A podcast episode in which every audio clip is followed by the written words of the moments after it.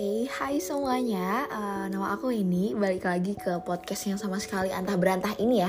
Ini benar-benar nggak tahu mau bahas apa, tapi sekarang aku mau ngebahas, bukan ngebahas sih, kenalin ke kalian salah satu teman aku. Ini rada jijik bilangnya, tapi dia salah satu uh, anjing for lifer ya, bisa dibilang kayak ya, teman dekat gue lah, teman sahabat aku.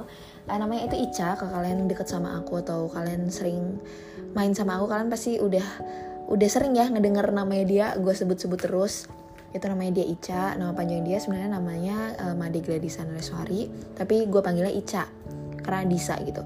Uh, jadi pertama kali gue kenal sama dia tuh lucu sih sebenarnya. Jadi kalau kalian tahu uh, kalimat yang jangan benci sama dia ntar kalian jadi deket loh. Dan itu tuh beneran yang gue yang aku rasain di Ica. Dan itu juga ntar aku rasain di Dita juga. Jadi waktu dulu itu aku inget banget dulu pertama kali gue masuk SMP gue masuk SMP negeri.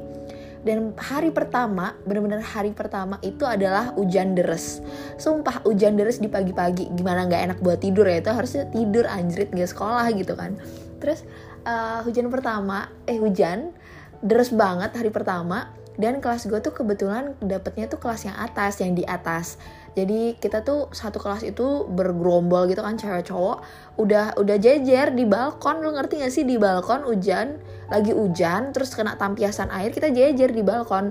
Dan itu tuh nggak bisa masuk ke kelas gara-gara kuncinya tuh nggak ada. Jadi kita harus ngambil kunci lagi ke depan. Dan itu jaraknya tuh jauh banget karena itu sekolah SMP aku tuh luas. Setelah itu sambil kita nunggu ya biasalah ya anak gimana sih cara awkward awkward anak SMP mau kenalan ya kayak gitu kayak halo si namanya siapa? gitu. Itu kayak lucu banget anjing kalau diinget-inget. Nah di situ gue ngeliat nih ngeliat mukanya Ica ya. Gue dalam hati langsung kayak anjing satu kelas sama nih orang.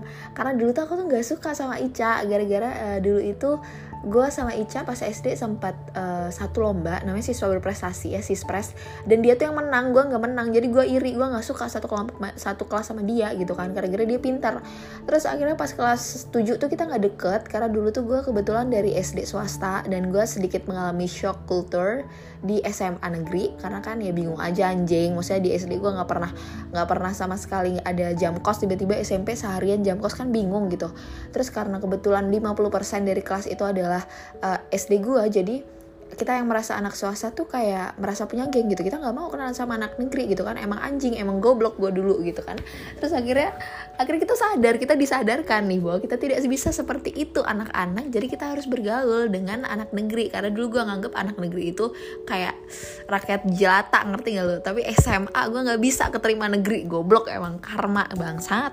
Udah itu gue mulai deket sama Ica itu kelas 8 kelas 8 kelas 9 bahkan sampai sekarang gue masih deket masih deket banget bahkan ya. Dan jadi kita udah dekat sekitar lima tahun ya. Kita kenal enam tahun kita deket lima tahun dan kita deket itu gara-gara osis. Jadi ya gara-gara osis lah kita deket. Dia sekretaris waktu itu dan gue salah satu ketua dari sekbid kebudayaan. Walaupun gue nggak bisa budaya emang goblok. Gue juga gak ngerti kenapa gue daftar kebudayaan dan gue nggak ngerti lagi kenapa gue jadi ketua. Pokoknya uh, hampir semua masalah gue sama itu tuh hampir sama gitu loh kayak tentang adaptasi tentang uh, beban dari orang tua bukan beban ya maksudnya suruhan dari orang tua atau tentang pelajaran tuh hampir sama. Jadi emang yang ya emang yang cocok aja dan salah satu Ica tuh salah satu orang yang nemenin gue di saat gue mengalami uh, cinta monyet yang sangat-sangat goblok yang nantinya bakal gue ceritain juga.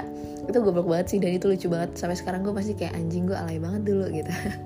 Dan yang lucu dari Ica adalah dia itu tahu kapan gue ada masalah gue juga nggak ngerti kenapa dia bisa begitu. Tapi misalnya gue lagi ada masalah gue nggak gue nggak enak kan cerita sama dia gitu. Terus tiba-tiba dia ngechat kayak yang wen kamu nggak apa-apa kan? Dan itu setiap gue ngedapat ngedapetin kalimat kayak gitu gue langsung beneran yang bisa nangis gitu loh. Karena ya gue papa anjing. Gue bukan yang nggak apa-apa tapi gue papa gitu. Terus kayak misalnya jam 2 pagi nih gue lagi overthinking banget terus akhirnya gue udah nggak kuat gue harus ngehubungin Ica. Gue bilang kayak I need you right now. Dan dia tiba-tiba langsung ngebahas kayak anjing gue kebangun bisa kayak gitu gue juga nggak tahu kenapa. Nah pokoknya tentang itulah pokoknya dia adalah salah satu for lifer terbaik. Dan kalau bisa ini Ica kamu nonton ya kamu harus nonton sih ya. Uh, aku bilang makasih banget udah mau jadi teman sama aku udah udah mau gimana ya udah mau ngasih tahu aku lah walaupun aku tuh bandel banget anaknya nggak pernah nggak pernah ngedengerin kamu pokoknya sering sering apalah sering anjing gitu kan sering menganjing tapi kamu setia untuk menemani gitu kan. Anjing jijik banget gue anjrot.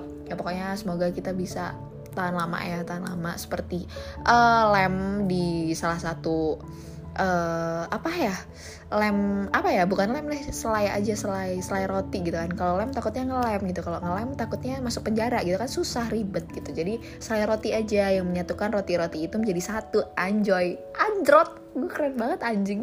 Eh ini 5 menit padahal tadi gue bilang 3 menit. Oke nggak apa-apa. Terus udah sih itu aja. Udah itu aja cak jangan berubah jangan uh, jangan patah semangat. Lu orang kuat. Karena lu adalah Hercules anjoy Hmm, udah itu aja. Oke, okay, bye bye guys. Ini awkward banget tapi bye bye.